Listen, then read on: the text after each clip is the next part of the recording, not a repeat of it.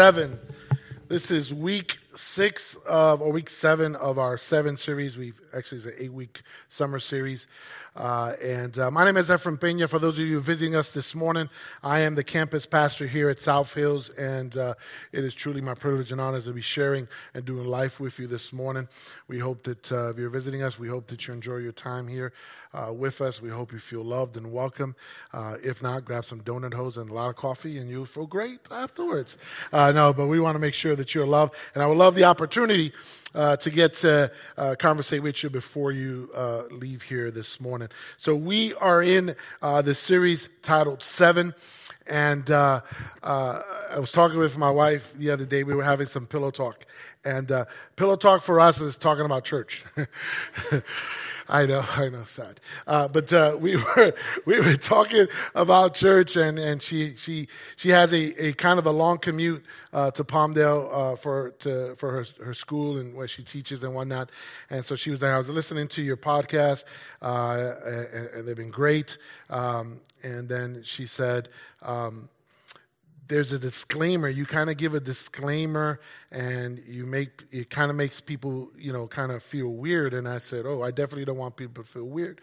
And so we went back and forth talking about it, and and so um, I definitely don't want anybody feeling weird about what we've been talking about. The reality is that we need to talk about it because these are the things that we as Christians, as believers, stumble upon. These are the things. These are the the the, the cracks on the sidewalk that we kind of skip or miss, and we trip over in life. These are the things that kind of chip away at, at who we are and, and kind of kind of when we look at, at, at our lives and say, okay, these are the things that I'm stumbling on, and why am I continually stumbling upon them? Why, why can't I get past this? Right? And the reason it's for it is because you haven't addressed it in order for us to get past something that is, is causing us setbacks uh, or causing us to stumble, we can't just sweep it under the rug and pretend like it doesn't exist, right? We need to actually address it head on, right? And begin to say, how can I be a better follower of Jesus? How can I, how can I not stumble on these things. So we talked about wrath. We talked about um, uh, greed, which was last week. We talked about pride and envy and sloth. These are the things that we as Christians, right, stumble. These are the things that we trip up on. So how do we stop tripping on these things, right, and actually fix it? So, in order to fix it, we need to address it. And in order to address it, we need to hear it.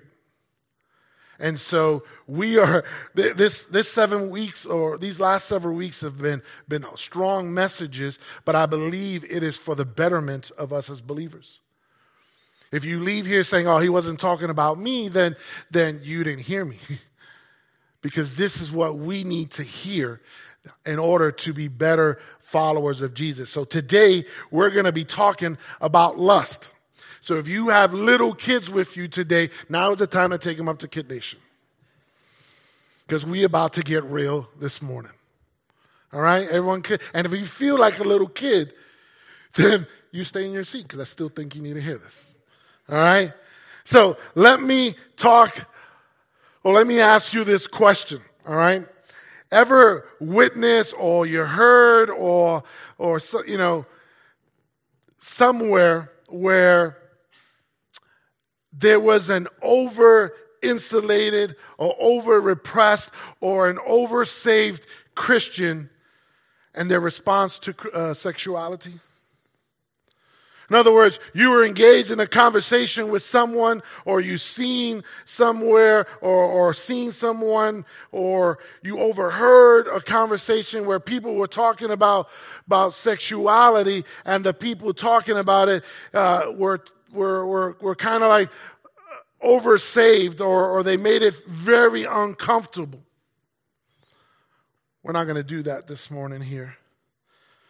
Let me give you some examples of what I'm talking about. Like the strict rules at a church camp, not allowing the boys and the girls to swim at the same time, called mixed bathing. Or maybe a dress code in Christian circles only for women though, that require them to wear boxy long sleeve turtlenecks and dresses down past their ankles and they couldn't cut their hair and they couldn't wear makeup and they couldn't do this because it would cause another man, another person to stumble. I don't know if you've ever engaged in those conversations or you've been in that kind of setting. But the truth of the matter, for all of this overprotection, divorce, affairs, and pornography, addiction rates are basically the same for Christians as for non Christians. Maybe you know that and maybe you don't.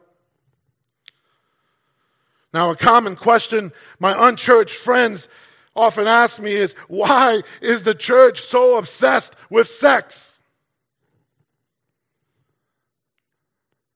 And a common question that my Christian friends ask me is why is the world so obsessed with sex?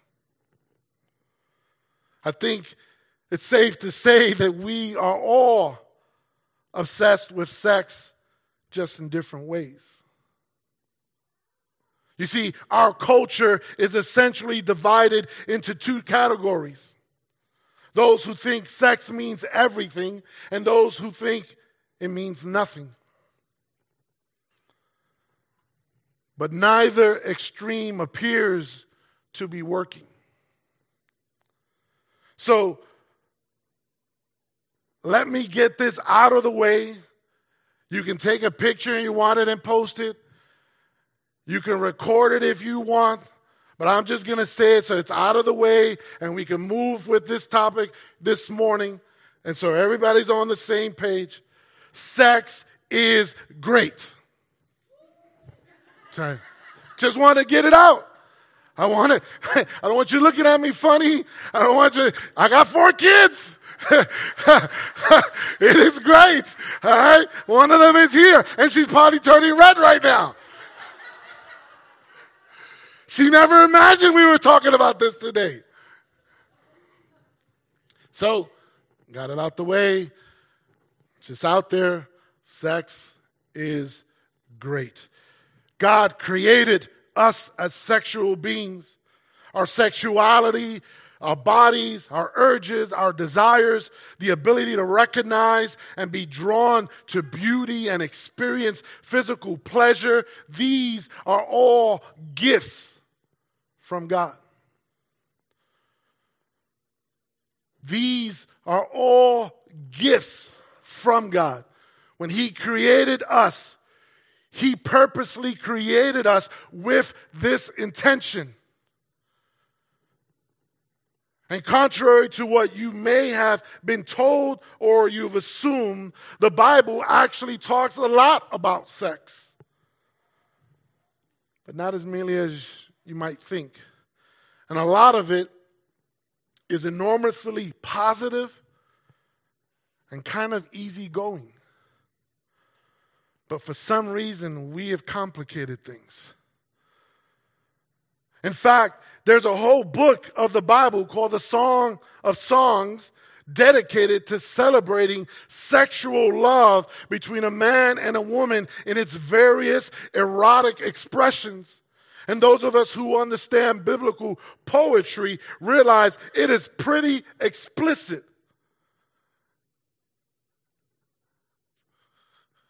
I can't help but think that many of you are going to go home and read the Song of Songs. Because your curiosity is intriguing, right? A lot of us have been led to believe that the Christian view of sex is, is somewhat taboo. That for me to stand on this platform and talk about sex, oh, I don't know if pastors should be doing this. Oh, but we are doing it. That this conversation of sex is somewhat dirty, that it's dangerous, that it's gross, something to be afraid or paranoid of, because sexual sin is the worst sin in the universe. And God hates it more than anything else. And if you mess it up, if you mess up sexually, well, there's, there's pretty, there's pretty, you can't really come back from that, you know, Pastor. Because, ooh, sex and church and I don't know, Pastor. But here's the thing when Jesus spoke about sin, right? When he wanted to talk about sin, his primary focus wasn't lust, it was greed, it was hypocrisy, it was pride. Lust for him was neither the most powerful nor the most lethal of sins. Maybe that's why he said that prostitutes, that even prostitutes were entering the kingdom ahead of the Pharisees. Something to think about. Now, hear me out on this, all right? Lust is not necessarily the worst sin, it's just the most popular. It's just the most popular. Can you imagine your grandma's, sin, lust? Hmm, hmm, I don't know. Right? Because for so long we have made it taboo to talk about it. Something that God has created, sex. So, what is lust? Let's start there. What is lust? How is it defined? Lust is the indulging in a physical or emotional fantasy to escape the work of reality. We are in this incredible growth group, uh, Laughing Way to a Better Marriage, um, and we're wrapping it up in, uh, in the next couple of weeks. And we've been learning and we've been talking as a group. There's about eight or nine couples that are in there talking about everything, uh, including sex, about marriage, and uh, we're having a great time. And we had just finished talking about some of the things like this. So, lust is indulging in a physical or emotional fantasy to escape the work of reality. It wants the rewards of a relationship without the requirements of a relationship. Do you see what I'm saying? It wants the rewards, the benefits of a relationship without the actual requirements, without putting in the work of a relationship. Things like the responsibilities, the attachments, the arguments, the expectations, the implications, the complications. Lust doesn't want any part of it. Lust is, the, is escapism in the form of immediate self gratification. It doesn't think long term. Everything about lust is short term. It lives in the moment. It's impulsive, it's emotional. Lust wants to feel good right here, right now, regardless of what ultimately is good for everyone. Lust longs for something that doesn't actually exist, a one sided romance a one sided romance with an uncomplicated partner with no real needs of their own, whose sole purpose is to make you feel good. Lust imagines you want what I want, regardless of what you want. Lust wants a fabricated deal, not something real. A real relationship with a real person is way, way, way too much work here because they're going to have wants and they're going to have needs and they're going to have desires and opinions and preferences and boundaries, many of which are very much different than yours. Lust has no patience for that kind of stuff.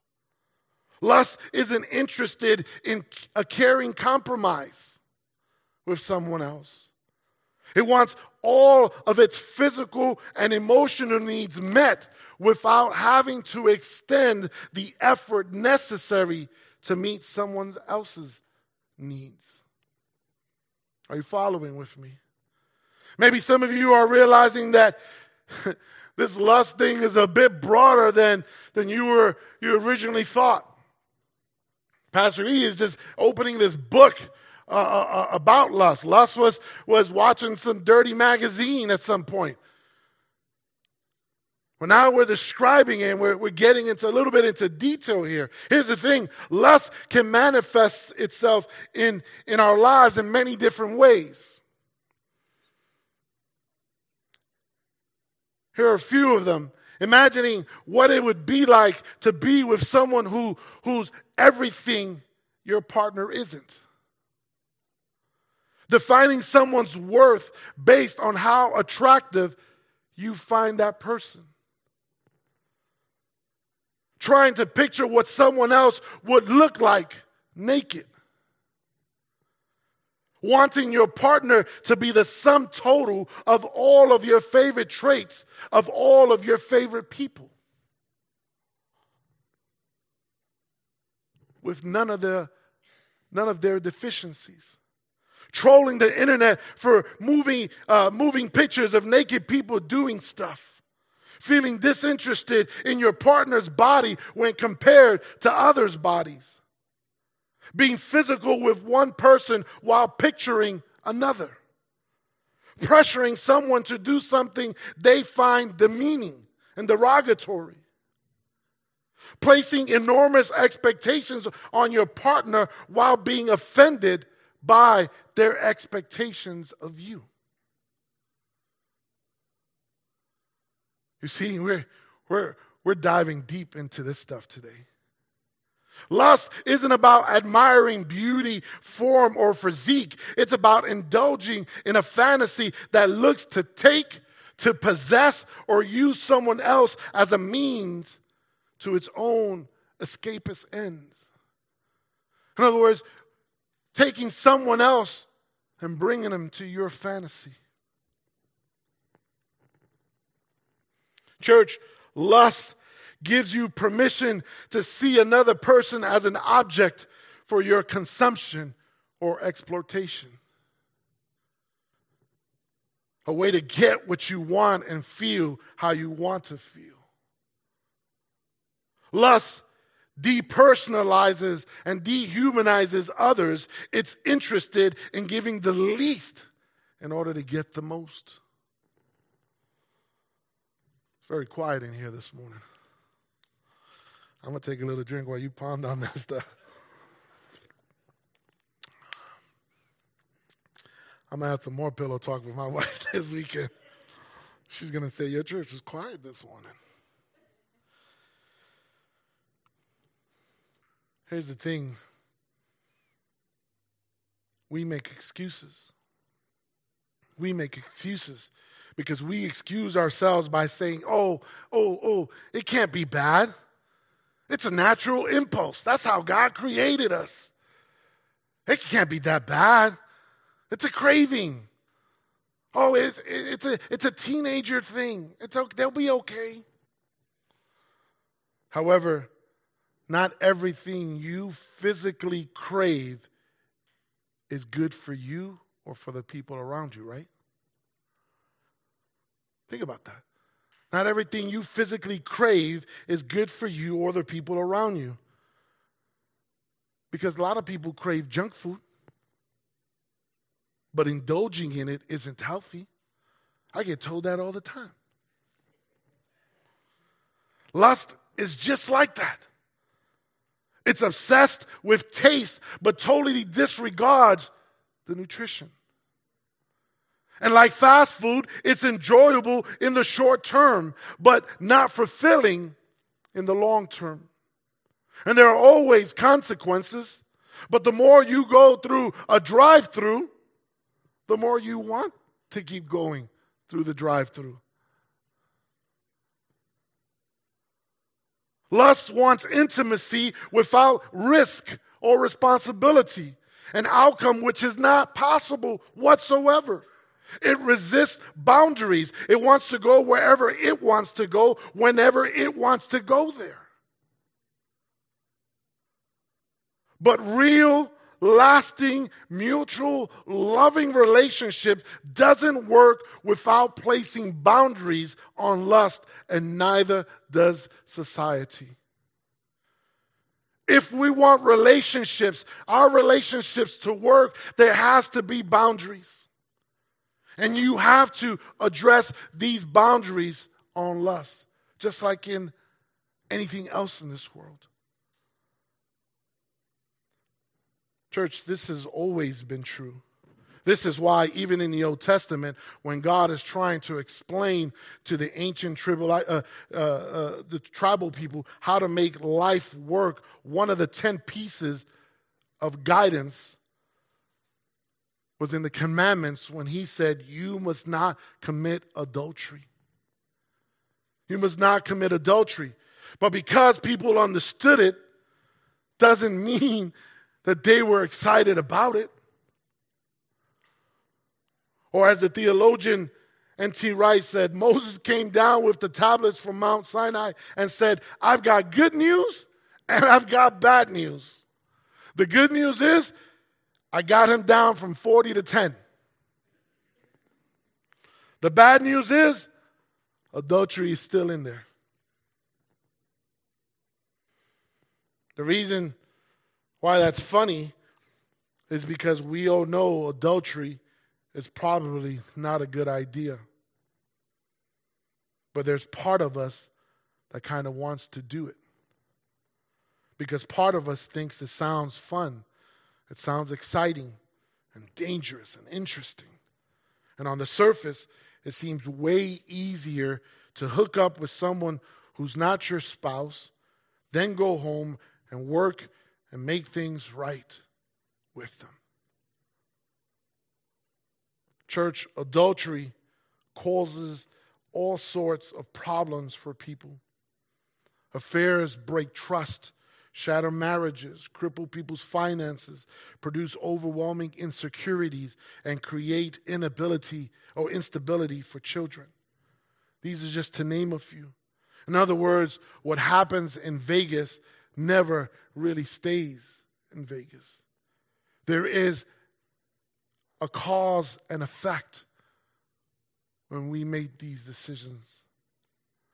It was even more traumatic in ancient cultures when women had no rights.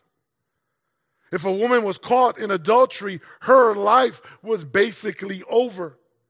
She was shamed. She was unmarriable, a, a, social outcast. And often she and her children were banished with no way to earn money or care for themselves. And of course, that was a long time ago. A lot has changed and for the better. In our culture, we think, sure, it's, it's wrong for one person to use another person for their, for their own uh, uh, gratification. But if, if, if both people are using each other, well, that, that's fine. That's fine. There's an app for that. Yeah.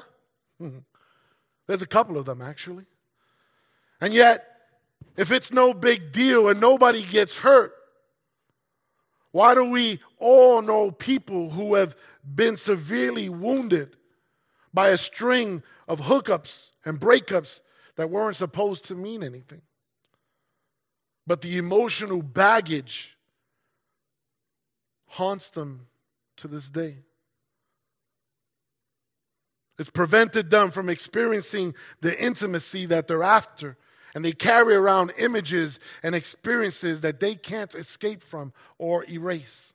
You see, despite how much we want to believe sex is surfacey or, or it's a biological exchange, there's something about it that affects us in a deeper level, in a soul level.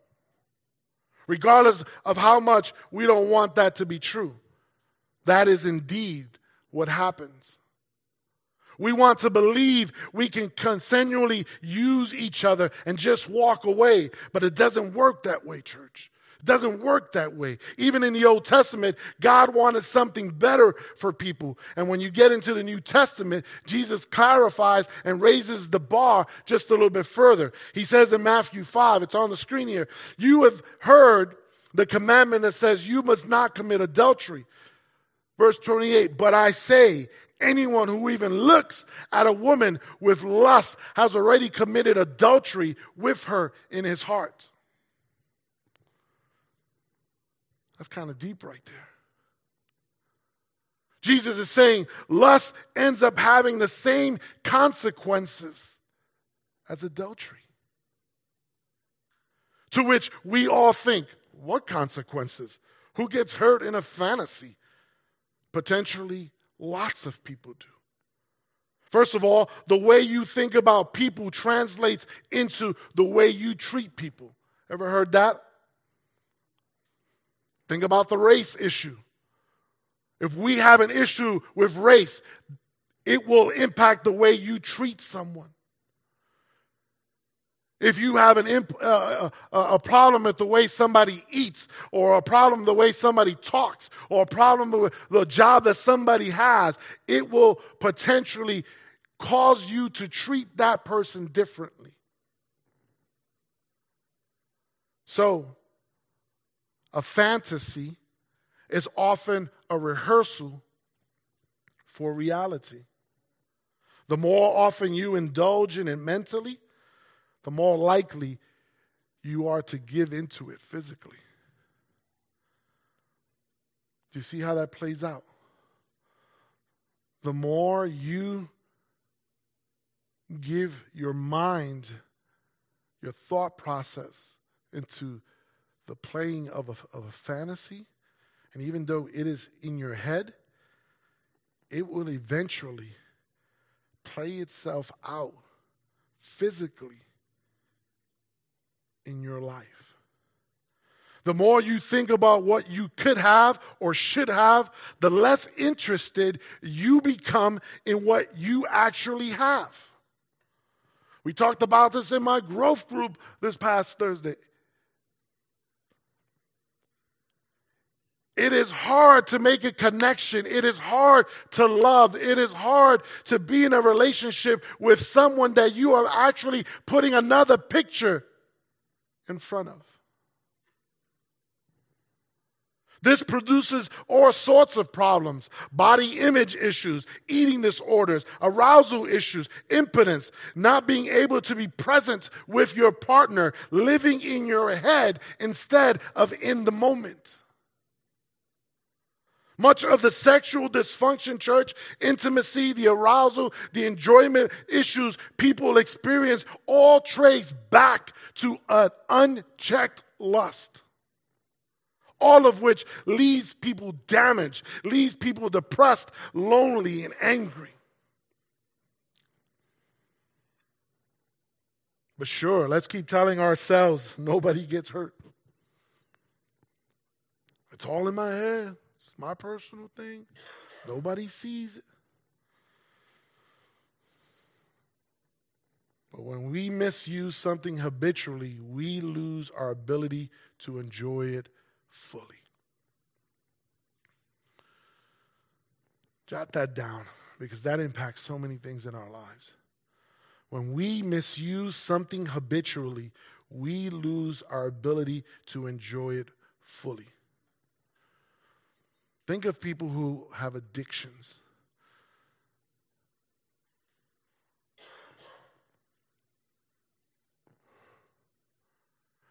And not that you need any more reasons, but lust creates the demand for new, fresh, diverse, erotic imagery, giving rise to all sorts of abuse, assault, kidnapping, human trafficking, sex workers who feel trapped, less than human, and if as if who they are doesn't even matter. And because Jesus is so against people hurting themselves and others in ways, uh, in any of these ways, he says one of the most abrasive things in the New Testament Matthew uh, 5, verse 29, he says, So if your eye, if your eye, even your good eye, I have a good eye. I have a good eye. I, have a good eye. I was looking at the other day, I was like this, and I was like, uh, this eye is no bueno, right? So I'm gonna close the. So even if my good eye causes you to lust, gouge it out and throw it away. It is better for you to lose one part of your body than for your whole body to be thrown into hell. That's deep right there. This verse is the reason some Christians have, have done some seemingly absurd things just to keep lust at bay. It's important to understand what Jesus is and isn't saying here, all right? What he is saying is this if it's a problem for you, if you're here this morning and this is a problem for you, go to the extremes to put limits on yourself. Do not sweep it under the rug and pretend like it does not exist.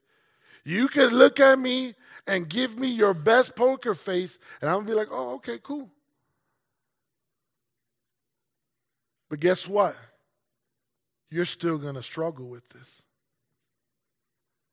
The advice is to gouge out your own eye. It's not to go around gouging out everyone else's eye because it's fair to, to assume that whatever is, is a problem for you is probably a problem for, for them too.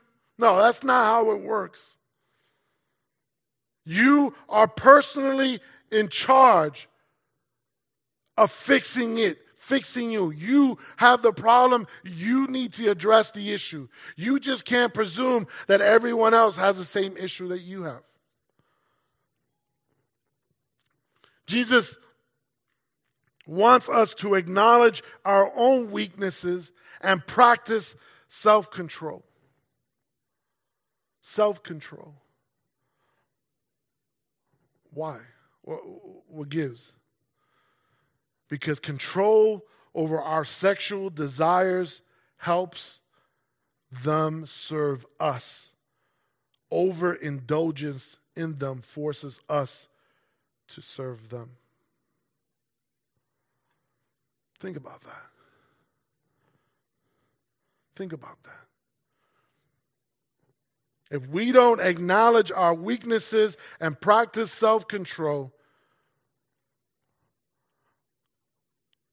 then it forces our lust for us to serve lust, for us to, to be slaves to this. We become addicts, slaves to our own impulses. At this point, you may be thinking, man, especially you're a teenager, man, this sex thing is very problematic here, man. There's a lot of issues going on with this stuff. Why would God even design this? Why would He even give this if there was going to be such a problem? There might have been a mistake here. Why do humans have these drives and these impulses? Why does desire generate so much excitement and anticipation in us? Why does this physical act have so many emotional implications and vice versa? What's the purpose? Well, here's the purpose the purpose of sex is to bond and bind you to a partner to move through life with. The purpose of sex is to bond you and bind you to a partner to move through life with, someone that will be by your side, someone that you can share experiences, life experiences with. So, for those of you who cut health class or sex ed class, we're going to jump into this right here. All right? Here's, here's what I'm talking about. So write this on your notes Sex Ed 101, uh, Pastor E's teacher. Okay? The brain, the cabeza, emits chemicals, all right? Emits chemicals when you're physically affectionate with someone to attach you to them. So we got that so far? When you're with someone and it's getting a little steamy in there, Okay, some of you need to bring back the steamy, right? and go back in there, right? And so when you are with that one and you're becoming affectionate, physically affectionate with someone, right?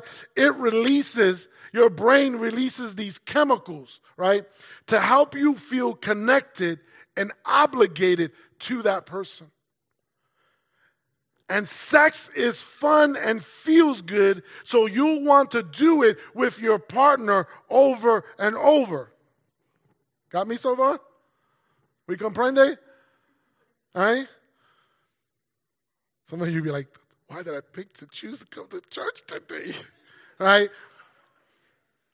So the sex is fun, it's great, it's awesome, you, you, it feels good, and, and, and now your partner, you're, you're bonding and you're binding, right? And it's great, strengthening the bond between the two of you, strengthening that bond mentally, strengthening that bond physically and emotionally, attaching you to one another, insulating you both, uh, insulating you both from loneliness and isolation. It's almost like this, this like this zone, this bubble eh, that, that you're, you're in it and it feels good and it is awesome. And this connection, this connection insensitizes you to work through the tough times, the tough issues, the, the, the, the things that are going wrong in your relationship and stay together because the two of you have started to become one. Do you see how this works? When the two of you have become one intimately, and I'll say it just because there are people that are not married here. This, this is post marriage, okay? just need to clarify that, right? The two of you become one and you start releasing this, this connection that says, man, I'm for you, you for me, we for we. We were created for this. Life is going to be good. We're going to see this thing out. We're going to be together. It's going to be awesome. And we're going to put a smile on each other's face when we're done. Some of you get that, right? Okay. Just, just want to making sure. Just got to be clear, right? No matter how much we pretend we just want sex, nobody really buys it. This is what you want. A mutually beneficial partnership. Someone who knows you, someone who loves you, someone who supports you, someone who's going to be there for you, someone who is going to be open and honest and vulnerable with you and will still be into you as you get older, as you get fattier, as you get saggier, as you get wrinklier because they're the person you've always wanted, and you're the person they've always wanted. You are his, and he is she's, and it's all together. You're all one. This is how it works, it's supposed to work. So, what do we do to combat, fight against this vice of lust? Matthew 5 8 talks about pure in heart. God blesses those whose hearts are pure, for they will see God. Now, if you don't know the context of where the scripture comes from, it will kind of lead you a little bit to the left. But this is what he's talking about. In Jewish consciousness, the word heart was a reference to the thoughts and the beliefs you meditated on most. All right? These are the things that you focused, that prayed about the most, the feelings. It wasn't a reference on uh, how you feel, but what you focused on.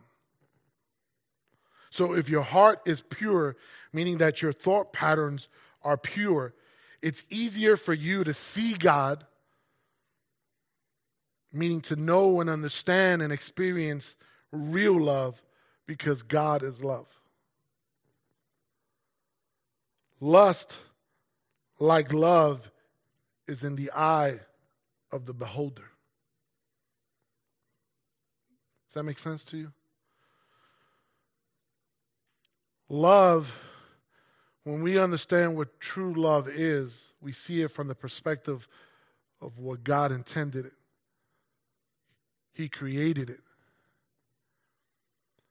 And when there is no love, there is no room for lust. Lust, like love, is in the eye of the beholder.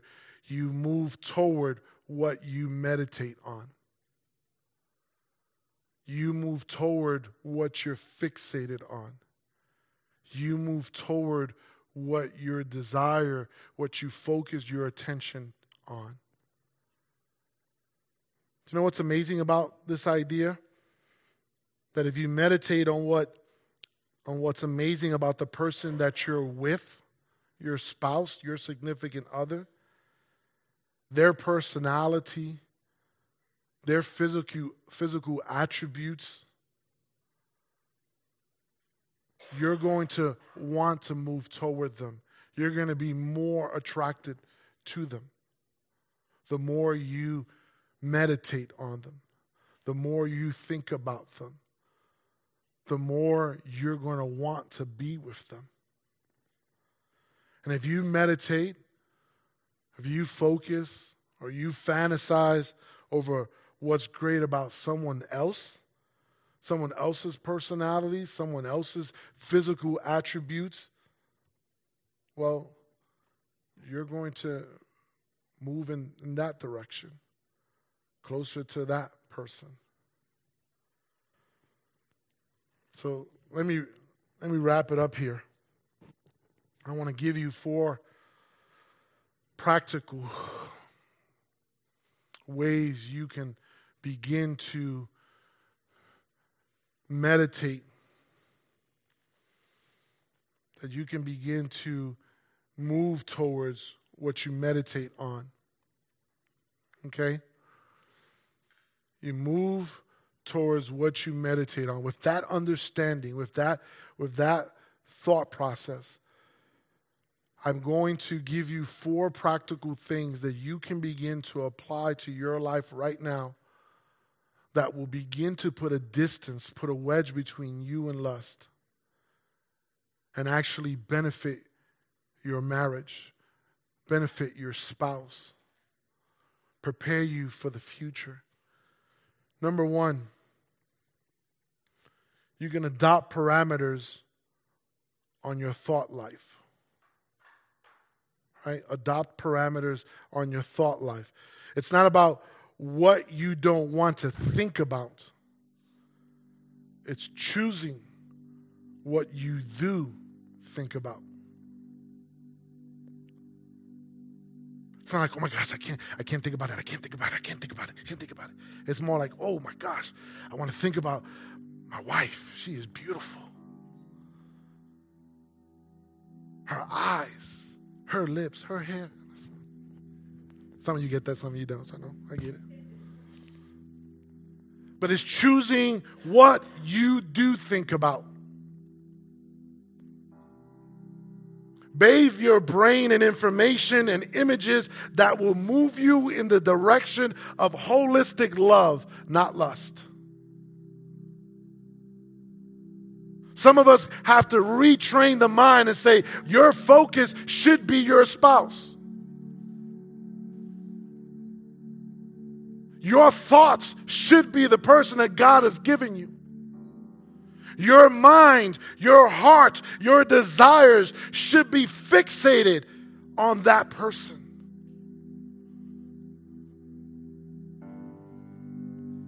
The good, the beautiful,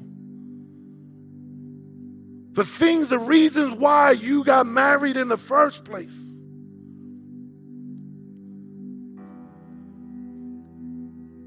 As you fix your heart and your mind and your thought life to the incredible things and the images and the information about your spouse,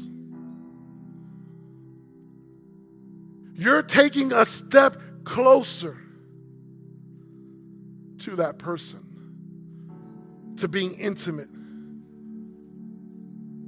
to seeing everything you originally saw in that person in the first place. In the first place,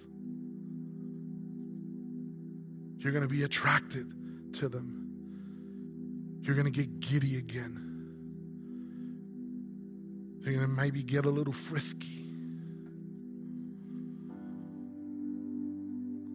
trying to keep it PG. Okay? Number two, acknowledge your weak moments.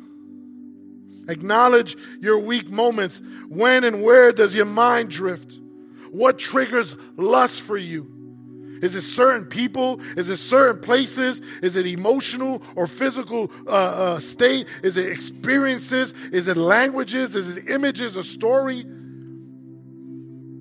What triggers you in the, to be the most weakest and pushes you to lust? Is it internet? Is it the co-worker?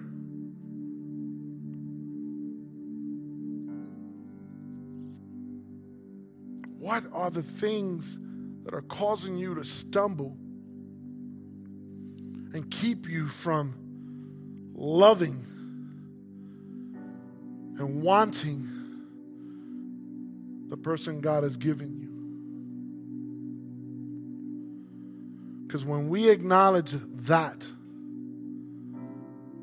we get stronger. We know what to avoid. You can walk down and be like, oh, there goes that person. Going to need to walk. There's nothing wrong with that. It's funny, but there's nothing wrong with that. Running away from the things that, that, that is going to cause you to stumble. Because today you're running away. Maybe tomorrow it's you all you gotta do is look away. But you're strengthening and addressing the issues and the concerns in your life that is stumbling, that is, that is preventing your marriage to be all that God created it to be. Number three, arrange your environment. In other words, remove or reduce your triggers.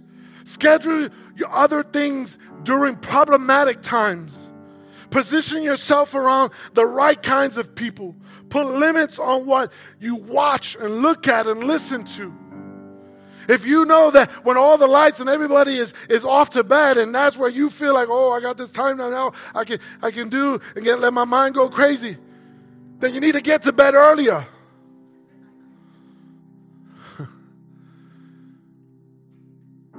you need to set these parameters in place, folks. Reduce those triggers. And lastly, ask someone to hold you accountable. That's probably the biggest one. That's probably the biggest hurdle because we don't want to admit, we don't want to confess this struggle. Oh, I, I, you know, I'll probably tell someone, man, I just, I got, I just, I got this anger issue oh man, I, I just feel like I'm just full of myself, you know, just pride, right? I, you know, man, I'm just just been a lazy bum. I haven't been wanting to do nothing. I need help with that. But telling someone, man, I, I got I got issues with lust. I have an addiction with pornography. I have a, you know, there's this this lady at work and she's kind of like like really good looking and she looks at me a certain way and it just makes me feel like a little, you know, we, it's hard for us to admit to that. We don't want to own up to that kind of stuff because we've made it taboo. Yeah, it's, it's wrong, but we need to address it. And you need to address it with someone who's going to hold you accountable for it, someone that's going to stand in your corner and help you out because willpower doesn't work. Willpower doesn't work. Lust thrives in privacy and isolation. Lustful people feel trapped in their shame, which motivates them to stay in hiding as things escalate. And so the more they feel trapped, the more they want to hide. The more they hide, the further they and deeper they fall. Because nobody's watching, nobody's holding them accountable. So you need to ask someone to hold you accountable. First of all, if you are afraid to tell this to someone, you shouldn't be telling that person anyway. Find someone you trust, someone whose faith is strong, someone who's going to lo- lock arms with you and say, Man, I'm, I'm here. I hear you. Let's do this together. And let's get you out of this. Adopt parameters for your life uh, your thought life. Acknowledge your weak moments. Arrange your environment and ask someone to hold you accountable. Let's break the chain, folks. Let's break the cycle. Let's not let our numbers be the same numbers as this world. Let's put in the work. Let's submit these to God. Let's ask forgiveness for those moments we derailed. And let's get back on track to loving who God gave us for life.